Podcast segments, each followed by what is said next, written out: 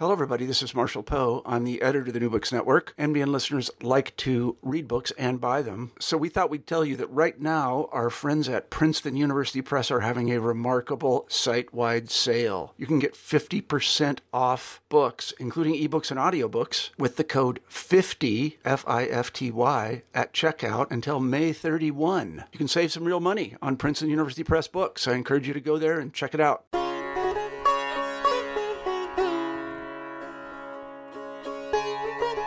Welcome back to New Books in Hindu Studies. This is your host, Dr. Raj Balkaran. I have the pleasure uh, today of speaking with Jennifer B. Saunders on her very fascinating book, Imagining Religious Communities. Uh, Jennifer, how are you? Welcome to the program. I'm great. Thank you for having me. So, what's your book about?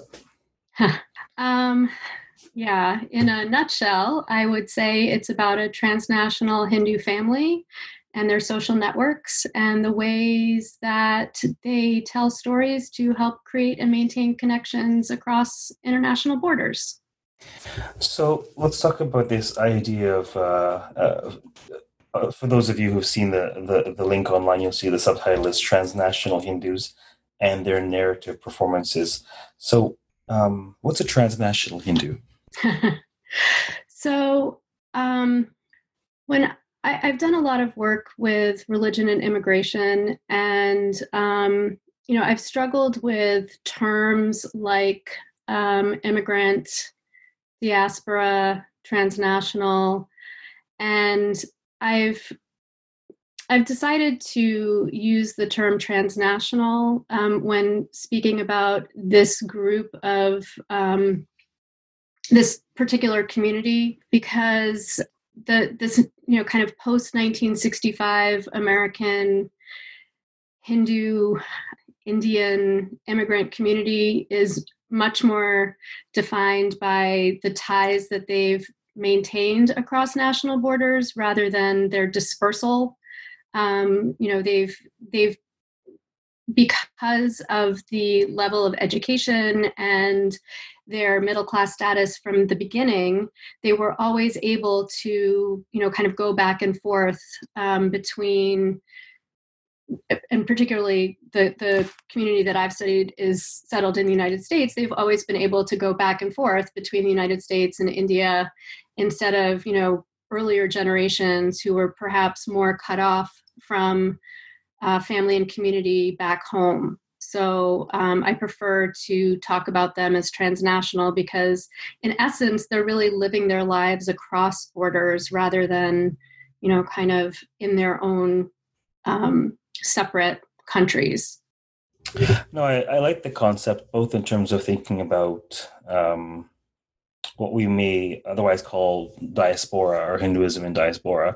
I also like the term because it has a lot of implications that um, are especially rich in in our time in our in our epoch where we can uh, so much of what we do isn't necessarily tied to the soil we're on anymore.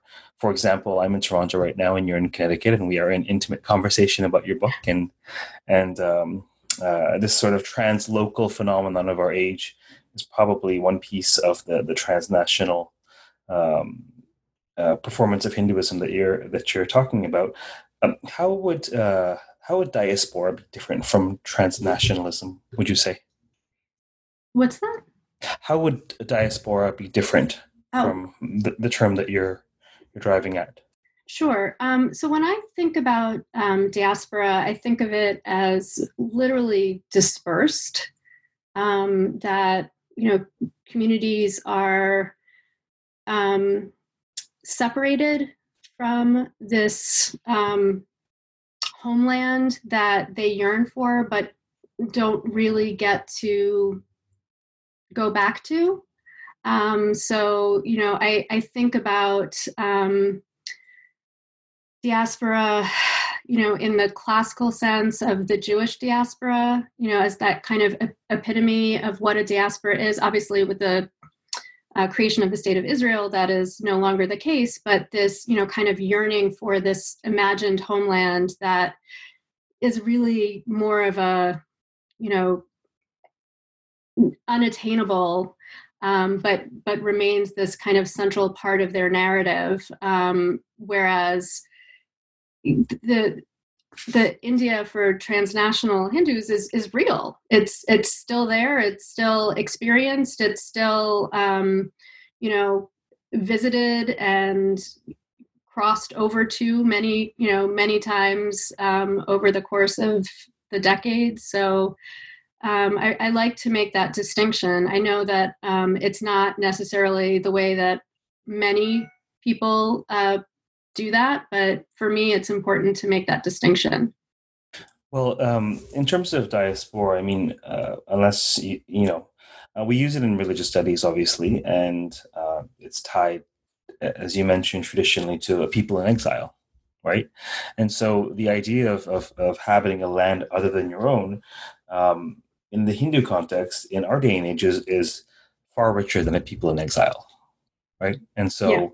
Um, uh, obviously, as I was reading your book, what, what comes to mind is um, I visit this um, this uh, Tamil um, uh, South Indian temple in Toronto, north of Toronto, Richmond Hill, the Richmond Hill Hindu Temple. It's been there for three or four decades, um, and I have a fascinating relationship with the temple in that uh, the the culture the culture is alien to me um, because my ancestors were North Indian, and my immediate ancestors were from Guyana. Right. Right.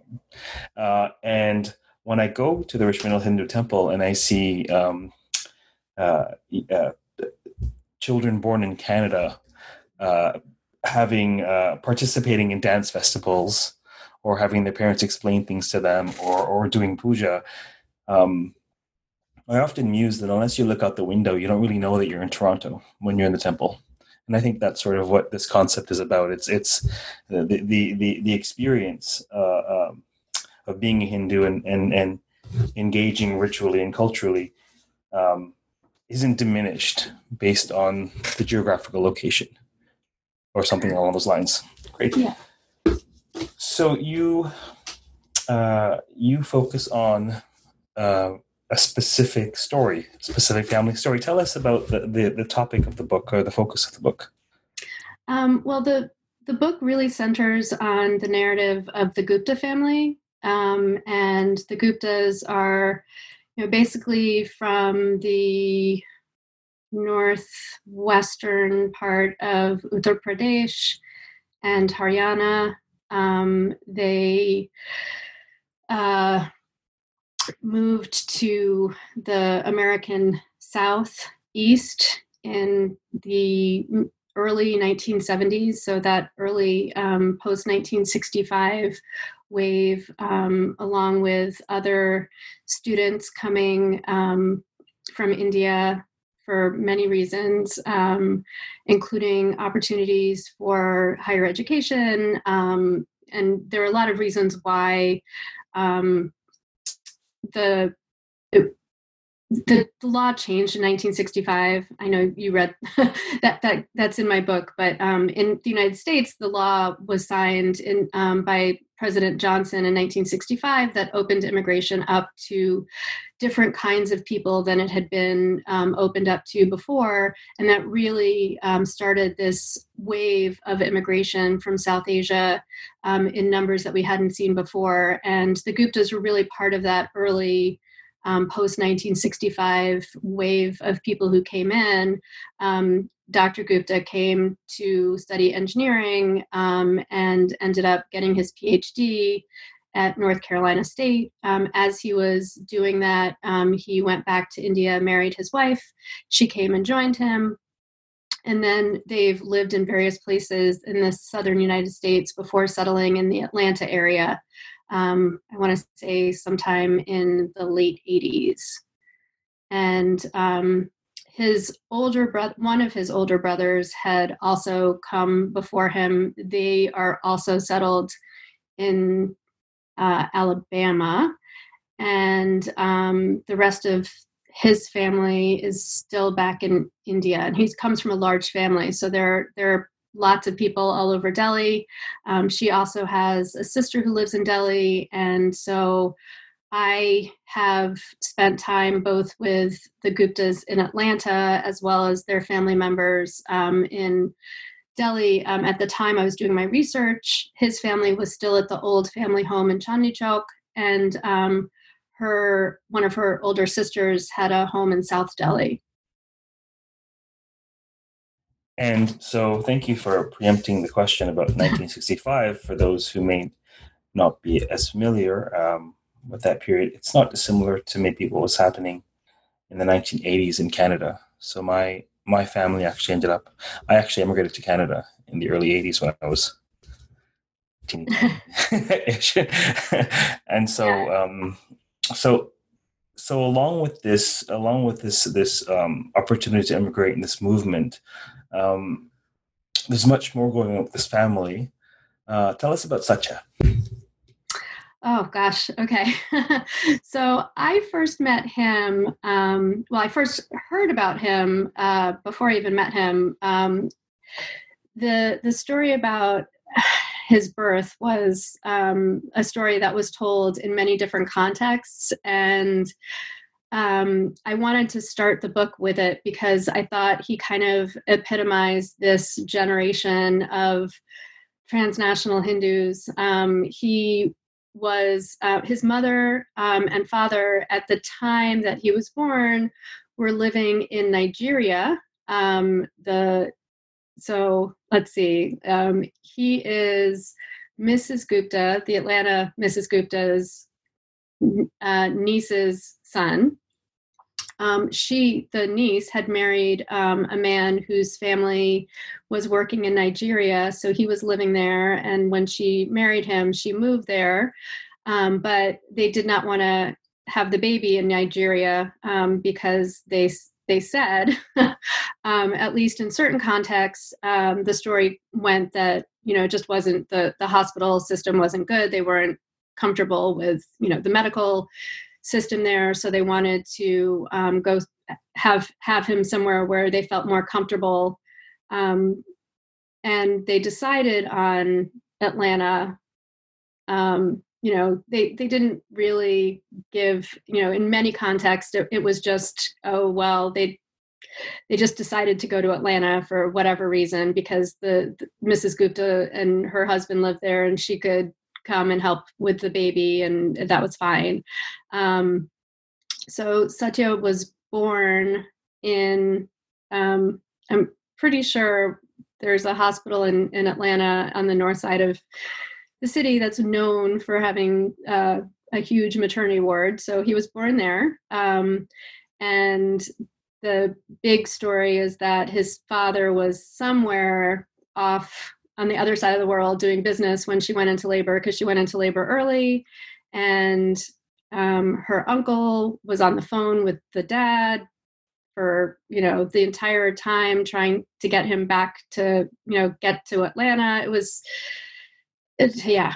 Um, but i guess the, the main point of the story is that satya who whose parents lived in nigeria at the time uh, was born in atlanta and then um, I think right after he was born in Atlanta, they stayed there for a while and then traveled to India um, to visit his grandparents who were still there. Um, and then I, he didn't make it back to Nigeria until he was several months old. And um, so he's because he was born in the US, he's a citizen of the US. And it turns out um, he's now in college, and he's in college in Chicago. And, you know, given the climate, you know, who could have predicted what things were going to be like um, at this point in our history? But, you know, given the climate, um, that we're in, he's pretty fortunate to have U.S. citizenship because it might not have been so easy for him to get um, a student visa to come, you know, if he had been trying to apply for one at this point. So, you know, it's pretty fortunate that he was able to to be born here. So, given that that rich uh, history of of of the of the places he's been tied to, um, tell us how he and his family have um, uh, maintained or or, or or even reimagined their Hinduism? Like what what eh, how have they managed to maintain practices across all of these uh, political boundaries? Right. Um, so they had uh, a little, I mean, as you know, Hinduism starts at home, and daily practice is something that you, you don't need a temple for that. Um, you can just do that at home. And, and so home practice is really the most important thing. Um, so that was always there. Um, but the Indian community in Nigeria wasn't very particularly big or vibrant, um, but his mother did. Um, they did um, manage to connect them to some people there. Um, and uh, they they did uh, what was it the um I, I can't remember um it was some um kind of new religious like um early 20th century Arya Samaj? What's that? So, Arya Samaj um i'm not it's it's it's not it's not coming to me right now but i can't remember that's all right yeah. Um, so she did, you know, bring him to some group um, gatherings, but you know, whenever they were um, home, whenever they were visiting home, I, I don't know why. I, I, guess I always thought of home for them as being with her parents, um, and they would visit for months at a time because his mother didn't work. Um, so when he wasn't in school, uh, they were they would co- go and stay with her parents for months at a time. Um, that was where they would, you know, she would practice. They would, he would learn whatever, you know, was going on at home. Um, and then they ended up moving to um, Dubai. Um, I don't know. I don't know how many years ago. There's a larger. I'm pretty sure there's a much larger Indian community there, um, and I I haven't kept in touch with them enough to know exactly what their religious practices are there. But you know, I know that you know certainly they keep up doing doing things at home. Um, her mother was always very um, religious in terms of every morning doing her puja at home and and being part of a you know a, a number of different groups that would meet um, on a regular basis to recite different um, different texts or sing um, bhajans and things like that. So you know I know that um, while Satya's mother was probably more you know as as a mother of a younger child probably wasn't doing these things as much as her own mother was now that her kids were grown up i'm sure um, she did what she could with young kids. And you know again religious practice changes during different phases of life as well. So you know they would do the life cycle rituals for sure um, but maybe she wasn't doing what her mother was doing to the extent that she was doing it because she was busy raising two young kids and taking them around to various activities Great. So we have a, a good sense of what uh, a transnational Hindu is uh, in terms of the subtitle of your book, Narrative Performances. Tell us about the narrative performances, uh, what that means, or what you look at in your book.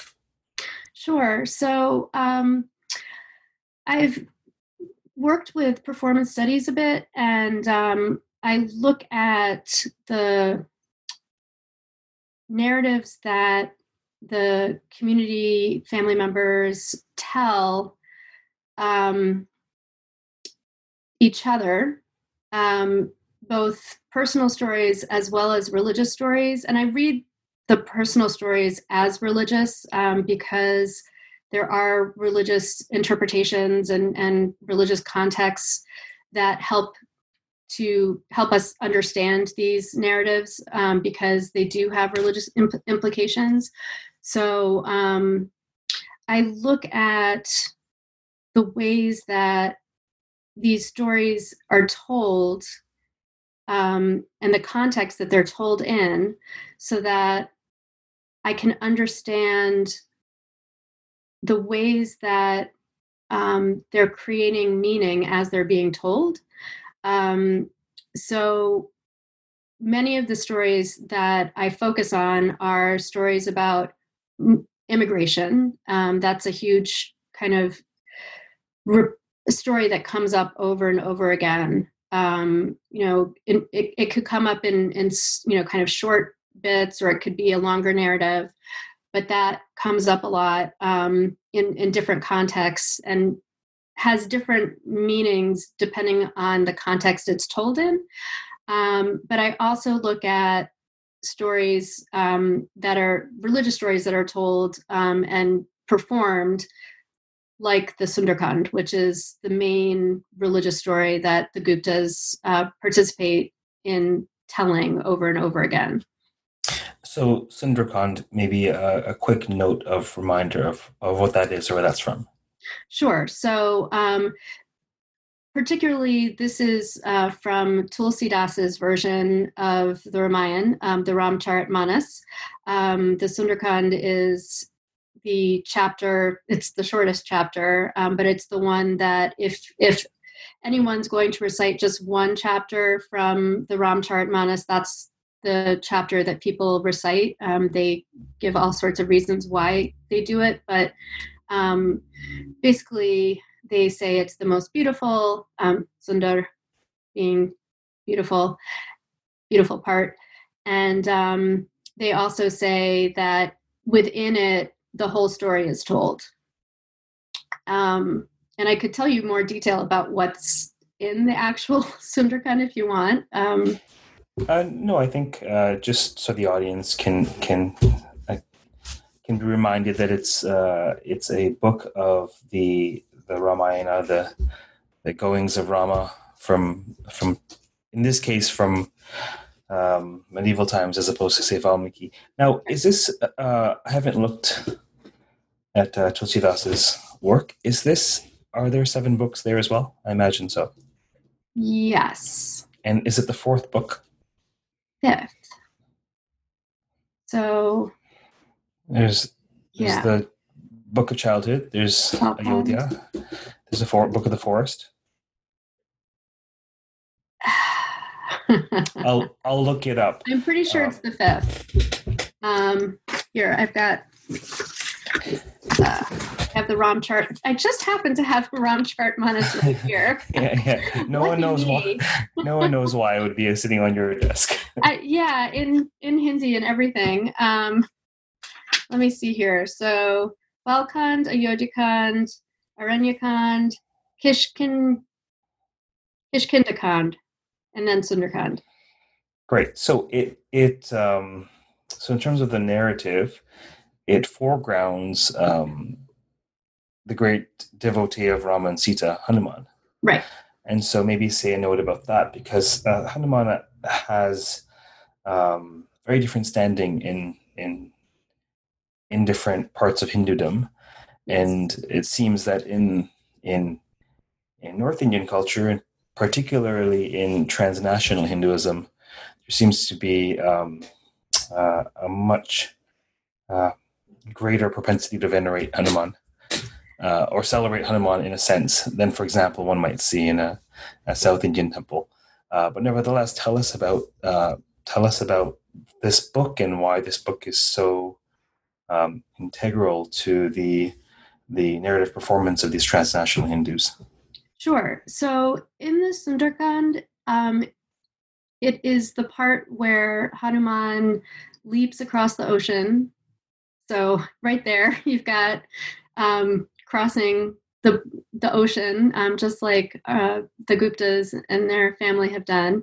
Um, he leaps across the ocean from um, the southern tip of India to Lanka, as in search of Sita, um, and he is the one who finally finds her um, imprisoned in in Ravana's garden, and um, he um, he performs all sorts of heroic acts um, while he is there, um, and he. It's funny because when people talk about the the chapter they they focus mostly on hanuman and what he does but it's really only part of, of, half of what happens in the chapter and, and half of it it talks about prep, the preparations for battle because um, he goes back to ram and um, relays to ram what has happened in lanka and that he has indeed found sita and she is there. Um, so he confirms you know he's the one who has found her because they've been searching for her since she's been abducted.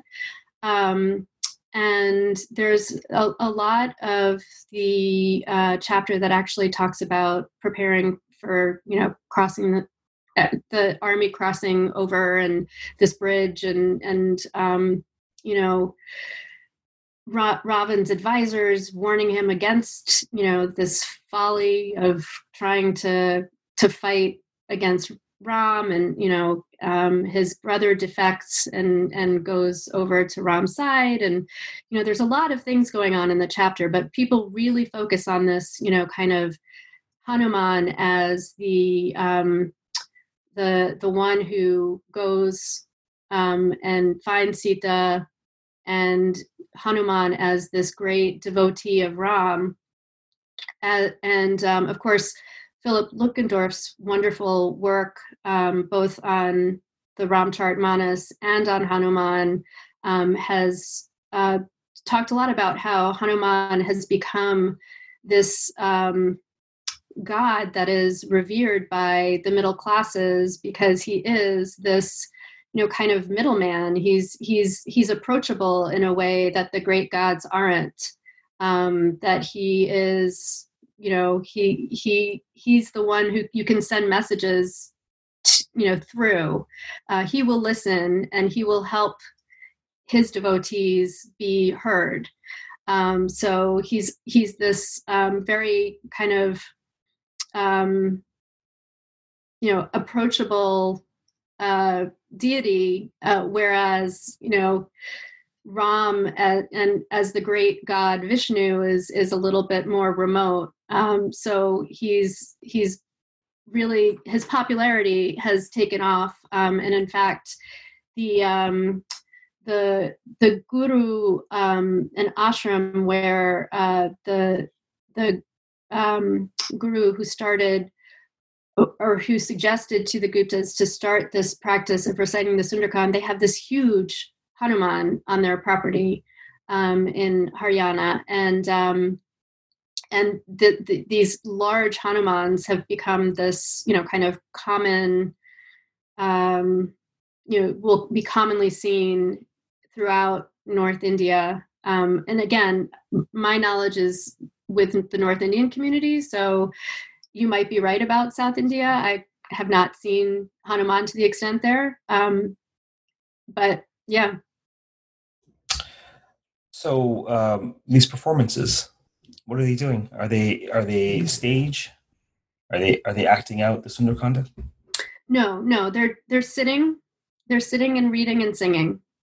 Um, so it's you know it's you know like a chant, um, but to a certain beat and tune. Um, there often will be somebody playing uh, dholak, and um, just to keep a beat and then everybody's singing uh, along um, some better than others.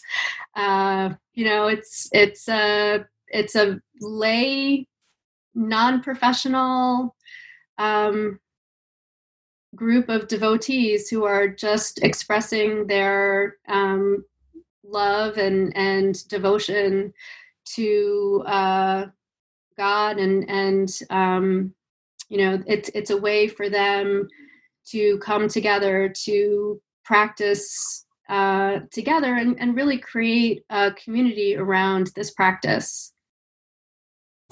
So very much in the idiom of bhakti. Yes. And many um, so after after they do the sundarkand um, they will often um, different people will lead bhajans um, you know it's yeah it's not a it's not very formal. Um, they do a little simple puja uh, beforehand. Um, there's a little bit of sanskrit but it's really minimal. So this sort of uh, narrative performance um, is in no real need of a priest for example? No no and and this is you know pretty typical for these kind of neighborhood get-togethers, even the ones that I've seen in in Delhi as well, where this is something that lay people are able to learn how to do and do for themselves without the need of a professional. Great. So, why is the first word in your title imagining? Why is it imagining religious communities? Tell us about that piece. Um, you know, I use, I use, I, I was inspired by the imagination um, and the ways that um, Arjun Appadurai has discussed imagination um, and used uh, the image the imagination and you know benedict anderson's imagining community um, to think about the ways that um, really and it's not just limited to the hindu communities that i've studied but that we're all you know kind of working on creating our own communities and realities and and part of the process is these narratives that we tell. Um, and it's not, you know, and I'm, I'm very clear that um, an imagined um, religious community is not one that doesn't exist or that, I mean, it really, it is real um, and it is uh, important and it does function um, in an important way for people but it's something that people help to create i think is what i want to want to emphasize that it's something that isn't created for them and doesn't exist before them it's created and recreated by doing by practice by telling stories um, in the retelling over and over again by coming together and by practicing uh, rituals together um, by telling stories by sitting down afterwards and, and having tea and, and just discussing things you know whatever's going on in the community that these you know these communities didn't exist when they moved here in the early 70s they they created them themselves. And so what I wanted what I wanted to emphasize was that we talk about um, globalization as this kind of big force that that's um, coming from above that um, that that kind of pushes people in certain directions. And i wanted to talk about the force from below that people the power that people have themselves to help to um, create their own worlds um, so that it's not just um, coming from outside but that people have the the power to create their communities as well. Um, so yes there were global forces at work that um, brought large groups of North Indians or large groups of Hindus and Indians to the United States at certain times. And you know, yes, many of them had were from middle class families, and you know, they they they fit certain demographic patterns. That was part of you know, global forces kind of created that. But at the same time, the people who were part of that movement have their own power and agency in creating the communities that they ended up creating and are still working on you know they're they're they're never done. It's it, it's it's a process that's never finished. And i and i wanted to really um, emphasize this as a process um, and imagining that you know kind of gerund. It's it's not it's not imagined. It's it's imagining and it's still being imagined. Um, so that's really why I made that choice. So these transnational Hindus, in their imagining um, and reimagining continual, uh, it, it, their continual process of community creation, um, it, when you use the the word imagining, it's it's obviously clear from the context that you're not talking about imaginary religion versus real religion or some such some such um, distinction. But who's doing the imagining, and what are they imagining? or what is this process? Hmm. I think I think it's fascinating uh, um, and rich. So I'm going to probe you a little bit. Like, who's is it? Is it is it like envisioning? Is it the founders of these communities? Is there some sort of imagined ideal that they're aspiring after? Is this like tell us a little bit more about what's being imagined or who's doing the imagining? That's a good question. I mean, and I would probably say that, you know, at least for the, purposes of this book, I'm probably part of that process as well. Um, and I try to, you know, be as transparent as possible in terms of where I'm coming from, in terms of my perspective and and how I'm interpreting what they're doing as well. Um, but but you know, if I'm if I'm just talking about what they're doing in, in the process um you know it's it's uh it's it's it's a group effort um and it's it's negotiating uh and it's it's messy. Um you know there there are people who have different ideas about what things should look like. And um and there you know I, I talk about different groups in the book and um you know the the sundarkand group is only one group in this atlanta community that is functioning and, and there are other ones. Um, one has actually stopped meeting because it was really intended to teach the second generation um, about Hinduism, and now the second generation of that first group is is grown, so there's no need for them anymore. But that was run um, mostly by men in the community, and um, Sundarkand is, you know, the, the Mrs. Gupta is really kind of the lay leader of this group and and so it's it's a different it's you know it's different than this other group that that was run by men. And then there's also this you know um uh, I, I speak about it in the book as well this this mata chowki where um the the woman who who kind of really is the glue for that group is is much more charismatic. And um there there are different people acting in different ways um, and the communities coalesce in different ways based on the different kinds of authority that they're perceiving and, and experiencing um, and it's constantly negotiated.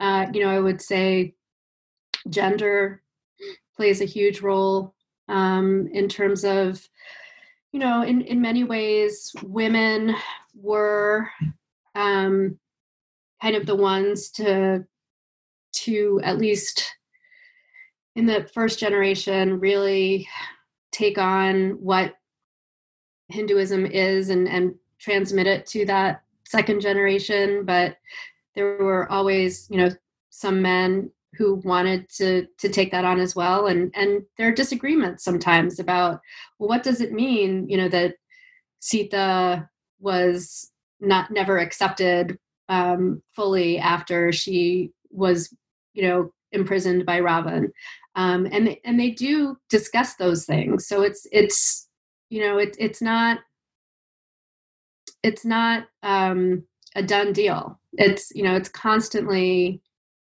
it's constantly something that's negotiated and certain people have more power than others to to um, influence i would say the way the community goes but you know you, there's always resistance um, and there's there are always people who are questioning things So this idea of of narrative performances, uh, obviously, you talked about the the um, the Sundarkand. Um, you also mentioned in passing earlier that you see the the life narratives, the personal stories, um, as also very religious, and, and and the personal stories really they're they're a large part in weaving together this family and even your study on this family. So tell us what you mean when you say that their personal narratives are also religious. I, I read them in terms of um, dharma, and the ways that um, the kind of expectations that Dharma places on sons and husbands and wives and daughters and mothers and um, fathers uh, shape those narratives. So, for example, um, you know, we have Dr. Gupta's story about how he um, made the decision, or in his case, didn't make a decision to come to the United States, um, just how it kind of happened to him. And um, if you, you know, I'm assuming if you read the book that you know he really kind of frames it as this thing that happened to him instead of a decision that he made that he was definitely going to come and stay, and um, which is really telling in terms of you know how he how he frames that story. Um, you know, and if you look at the you know he his role uh, at the time that he came was you know he was a student and so yes his role was to learn and you know be be obedient and and do what he was supposed to do and you know he he was that you know good indian son who was learning engineering and and doing those things. Um, but at the same time it meant leaving his family behind in delhi. And um, so it's it's always framed in terms of you know kind of balancing those competing demands understanding that you know that dharma is you know that context in which the story is told and, and needs to be understood within that context so the decision to you know then once he got his degree settle and have you know and and have a career in the united states instead of going back to delhi where he had been offered a job was again like and again he also talks about it as if it wasn't his decision it was just something that happened to him.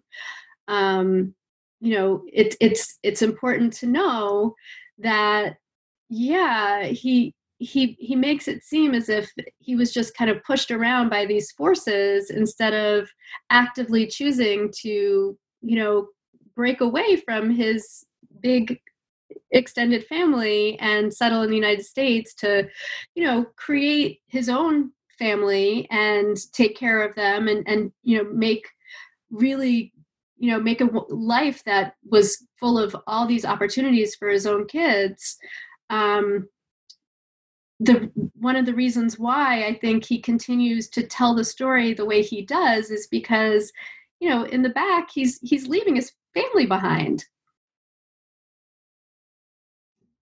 Oh, that's fascinating.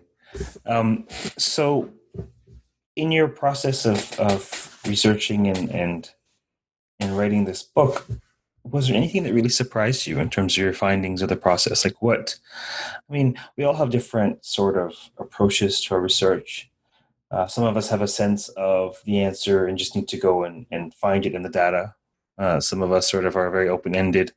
Uh, but i think uh, all of us learn something uh, perhaps even surprising through the process. So what was it about this book's findings that that really uh, surprised you and I, I think um, just being open to hearing them allowed me to understand how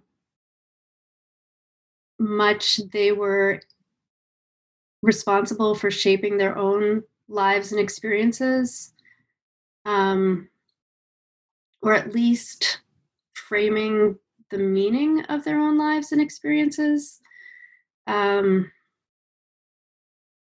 you know, I, if that makes sense. This is similar then to what we just talked about in terms of the personal narratives being uh, religiously framed.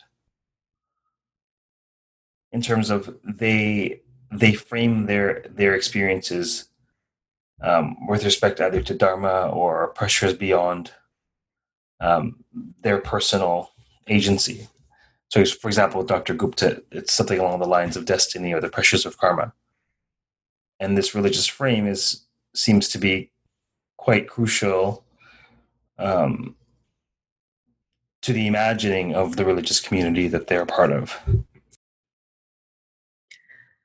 Um, yeah, I, I mean, I think I, I'm the one who's putting that on there and reading it within that context as the scholar. Like, I, I find that that's my, um, that I'm responsible for, you know, understanding that that's an important context for for for understanding the narratives that way. Um, I think what I'm trying to say is that you know they really, you know, I'm I'm thinking about um, uh, this this other woman, one of the nurses um, that I that I touch on um, in in the book, and how she really, I mean, she really took control of her own life. And, you know, in a time when, you know, there weren't a lot of women who were able to do that. And, you know, she didn't like the way she was being treated in India, even though she had, you know, had a good education. Um, and and so coming to the United States was a way for her to really take charge. And and she she you know I, I guess it's it's hard to see it's hard to see um, when you look on that from the outside it's often hard to see that um, because what you see is you see uh, you know kind of perhaps what might look like a typical indian woman who's you know taking care of her family and and doing the things that she's supposed to do but you don't realize how much how much she's really kind of done to um, take control of her own destiny. That's interesting. It's very interesting. So, um, was there anything in the book that you hoped we would touch on that we didn't? Um, know, I, I guess the one thing that I wanted to talk about um, was just ethnography in general.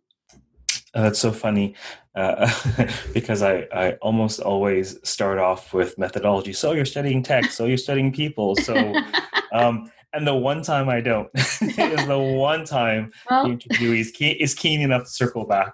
Yeah, please tell tell us about your data. Like, tell us. Well, no, I just wanted to talk about doing ethnography a little bit and and my approach to it because, um, you know, it's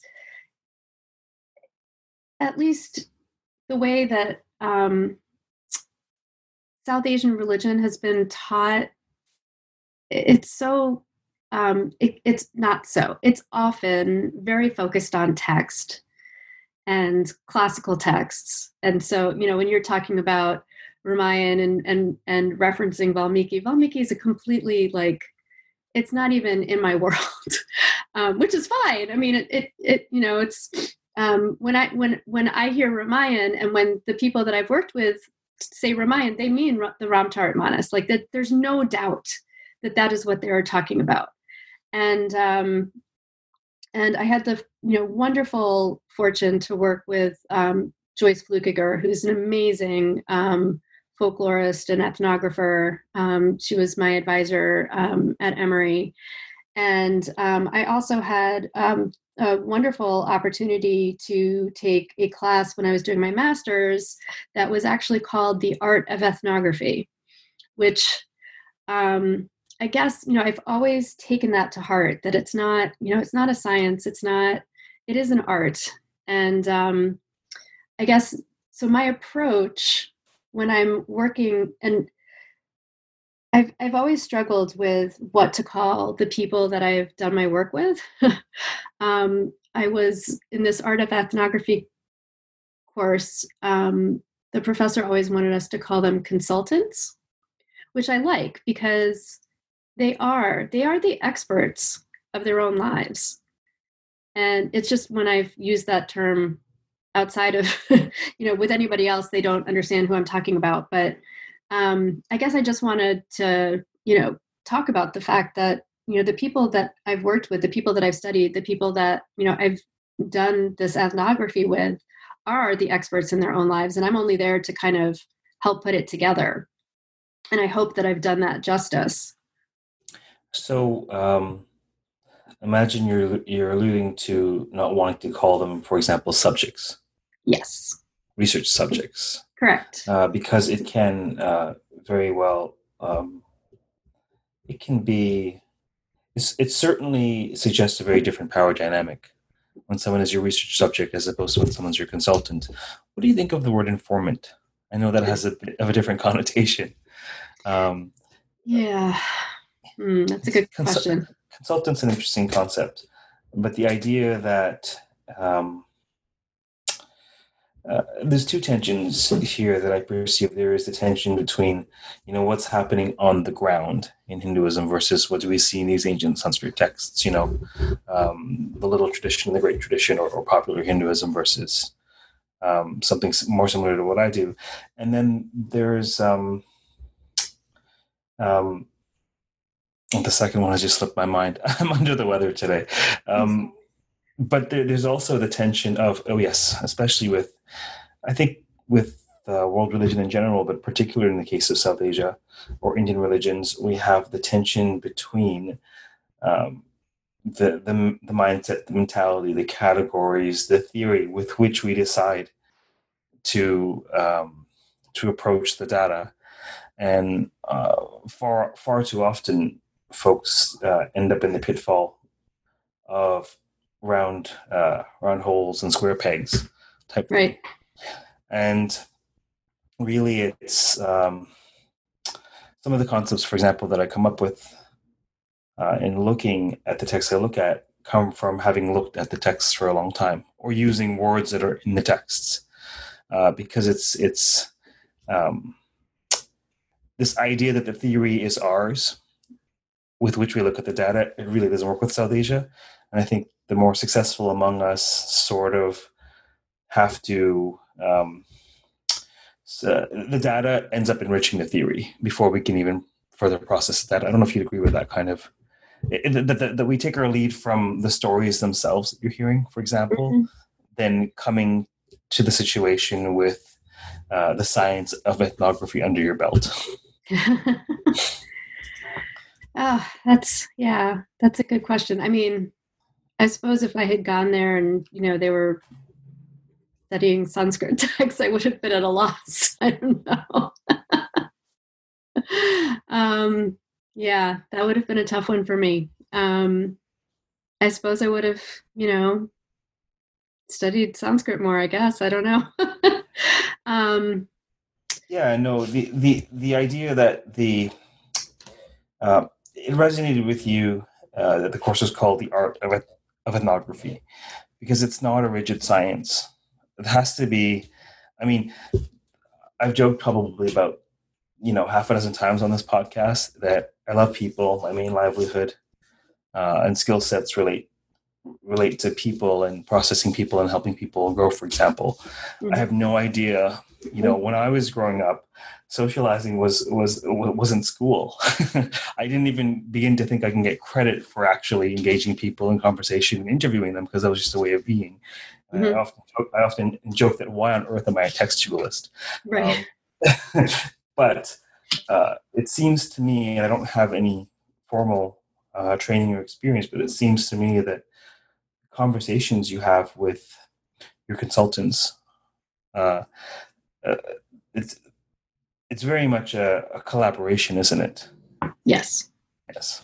For and sure. That's, and that's not quite the that's not quite the idea we come away with when you when you're researching a group of people, right?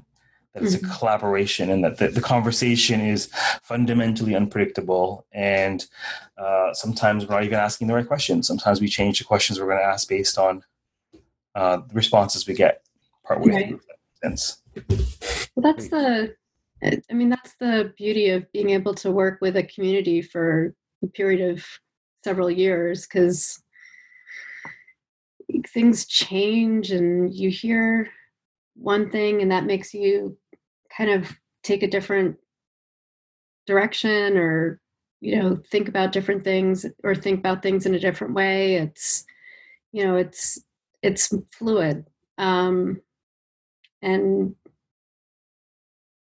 giving it time. I mean, I've worked with this community over many many years and giving it that time uh, the I've been fortunate enough to have that much time with them. Um, really allowed me to to let things go where they were going to go instead of kind of directing them myself. Um, you know, certainly the conclusion that I came to at the end, you know, if I had written this book 10 years ago, it would have been different. And uh, you know things have things have played out in a way that I probably wouldn't have predicted. Um, so you know, I wouldn't. I, I don't know that I would have predicted that this this other group um, that had been, you know, kind of very central um, to the Atlanta community would have died out. Yeah, know, I just wouldn't have expected that. Um, but now I'm, you know, kind of seeing a little bit more clearly how the life cycle of these groups may work and um, you know that these these kind of Paka South South Indian temples really do have something there because you know even the North Indian um, second or third generation are are doing their rituals there. Um, I wouldn't have predicted that. So that's that's uh, just as I thought we were wrapping up, but but we'll, we'll pursue this line of thought because it's too fascinating. Sorry. No, no, no. This is not a no, no. This is a good thing. This is um, we're exemplifying the very same thing that I'm talking about. In that this is a conversation, and I can't have a, a scripted number of questions because who knows where where where my consultant will take me. Right. Well.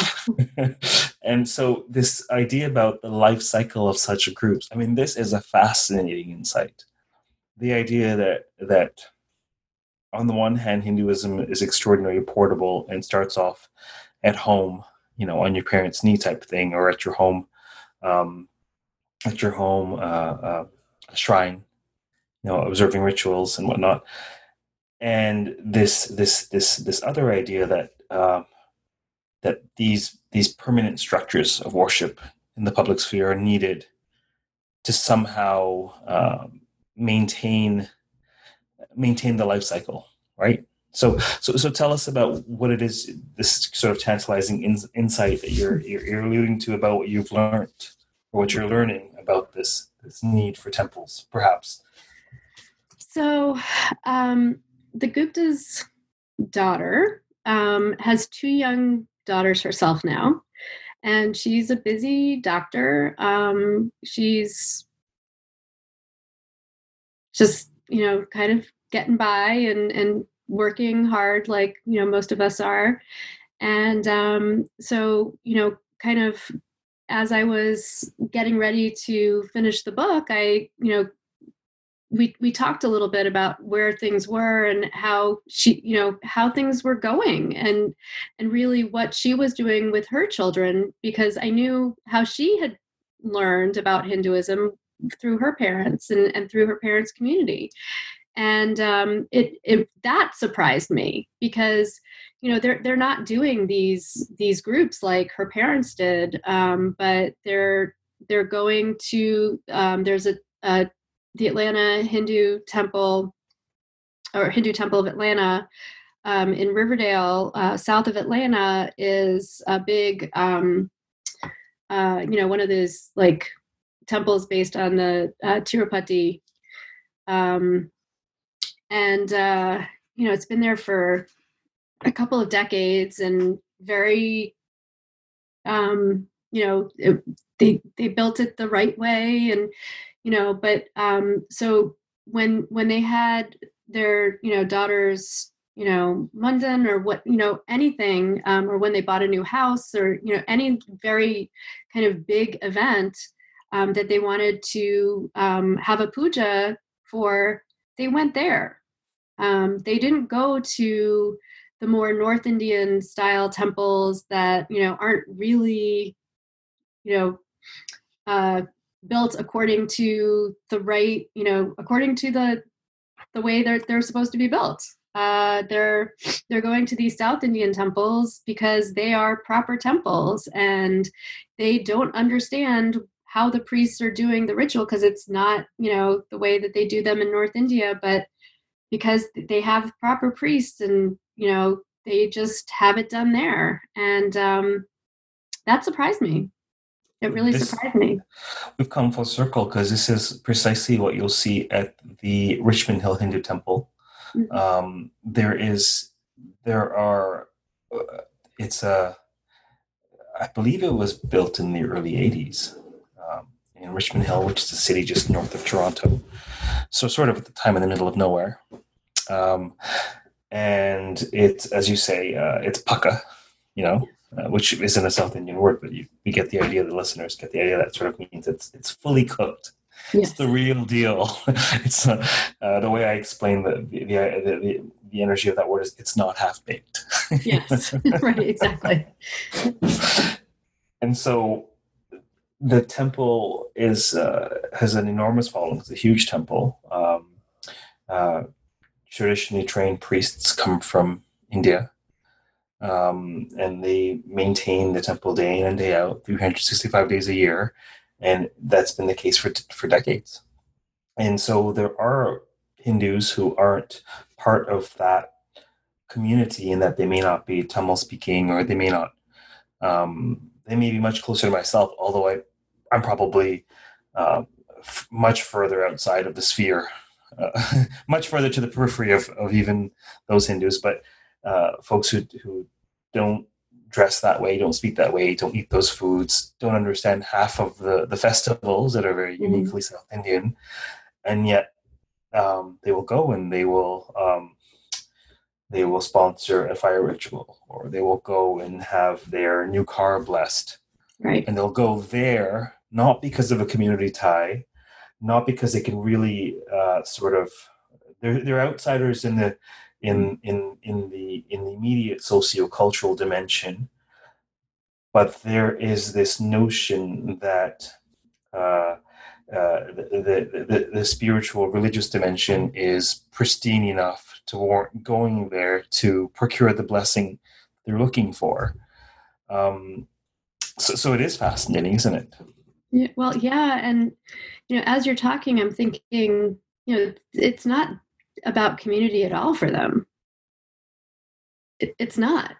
Exactly. Exactly. It, and it, it's more just a transactional, like, we're just going to get this blessed and, you know, we're going to do it properly and we've done what we're, we're supposed to do. Exactly. And this exchange is uncanny because I had a, uh, a, a, colleague and friend come out um, from out west where I did my doctorate. I did my my BA and master's in Toronto. And then I went to Calgary to to do the PhD, and so someone I've known out there since maybe I don't know 2012 or so.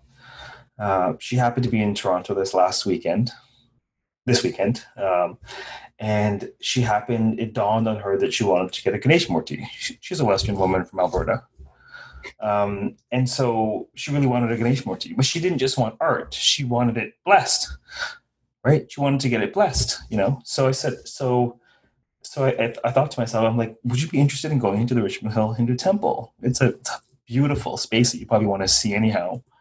Um, and she's like, yeah. So this is exactly what transpired this past weekend: a transaction yeah. to obtain a blessing or a, to activate the Murti, you know, the Pranapratishtha, right? Yeah. To have the deity's energy reside within, you know, her embodiment at home. And it's fascinating. And, and she emailed reflecting on the experience. And in the email, I said, look, the temple functions on a number of levels. The first one that I listed was the sociocultural dimension. I says, I, I am I am fairly alien to that dimension because I was born in Guyana my ancestors were from North India, and I couldn't. I don't even know what, what the exact articles of clothing are called or the styles. There's so much there that I just don't know, and I, I'm a tourist there in that dimension. Right. And yet, having the training in the Sanskrit and some ritual, I'm very much at home in the ritual dimension. Mm-hmm. Um, and I think, you know, you know, I think that that ritual dimension is what folks are after. Because it, it, because the idea is that in the ritual comes the blessing through the ritual comes the blessing. Right. And and and and and there's all kinds of fascinating questions because the question of well you know it's all good and well to not need a, a hindu priest when you're um, when you are chanting to hanuman and that's perfectly valid and probably transformative mm-hmm. but but we need a hindu priest if we're going to bless our car yes right yeah but I think we've we've sort of stumbled upon a, a, a new a, a, subsequent project for one of us or Probably. someone else. Uh, which brings me to my final question. Um, you know, what are you working on these days? And if you want to tell us a little bit of your context, and you know, you do other work, but the the the, the question is like, what what what if anything are you working on in terms of further research? if I had time. um, yeah, so t- tell us tell us a bit about that. I think the audience might be fascinated because you and I are in are in unconventional situations as scholars. Yet, uh, I think unconventional is now conventional right, for our well, field. Yeah, given given the way academia has been going.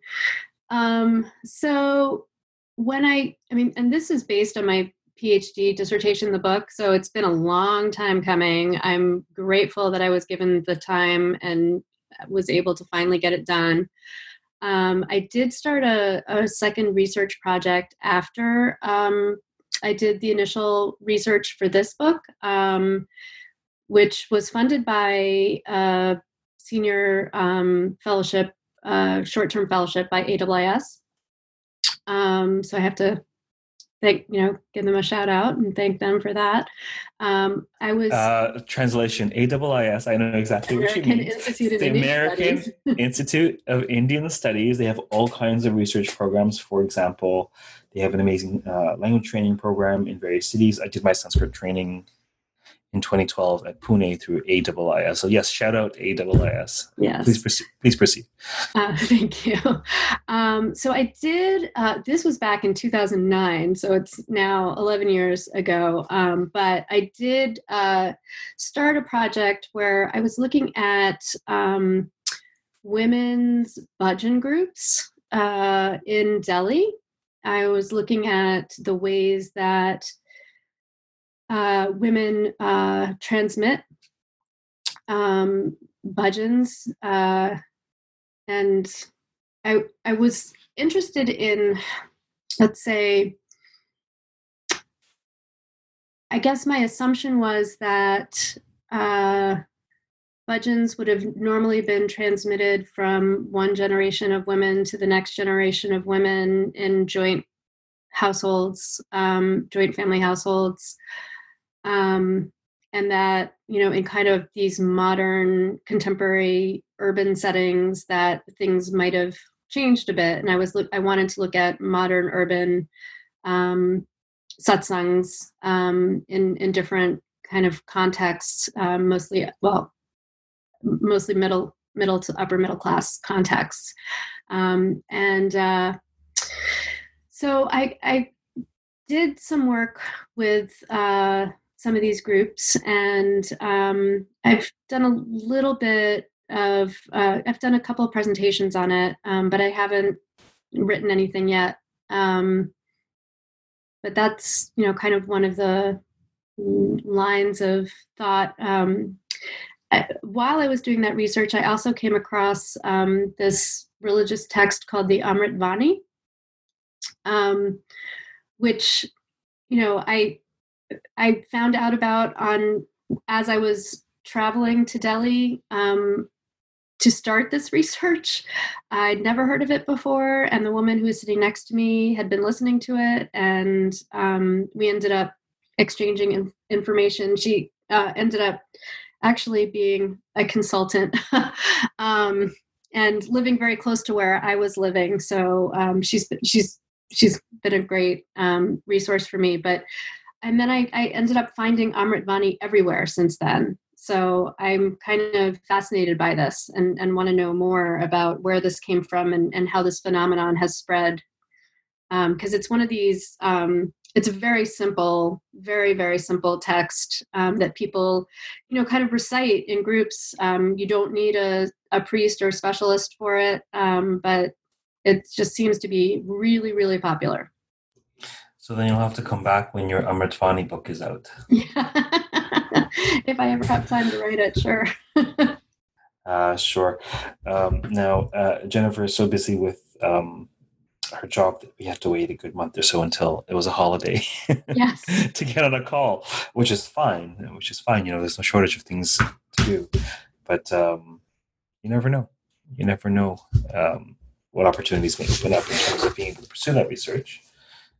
But in either case, you're obviously very welcome back uh, when next you have some research you'd like to share with the world. Thanks for having me. Um, you're very welcome. Um, it was uh, great chatting about your book. And so, for everyone listening, we've been talking to Jennifer B. Saunders. Uh, she's an independent scholar based in San, uh, Stamford, Connecticut. We've been talking about her book, Imagining Religious Communities, Transnational Hindus, and their narrative performances. Um, I'm your host, Dr. Raj Balkaran. Um, until next time, keep reading. Bye bye.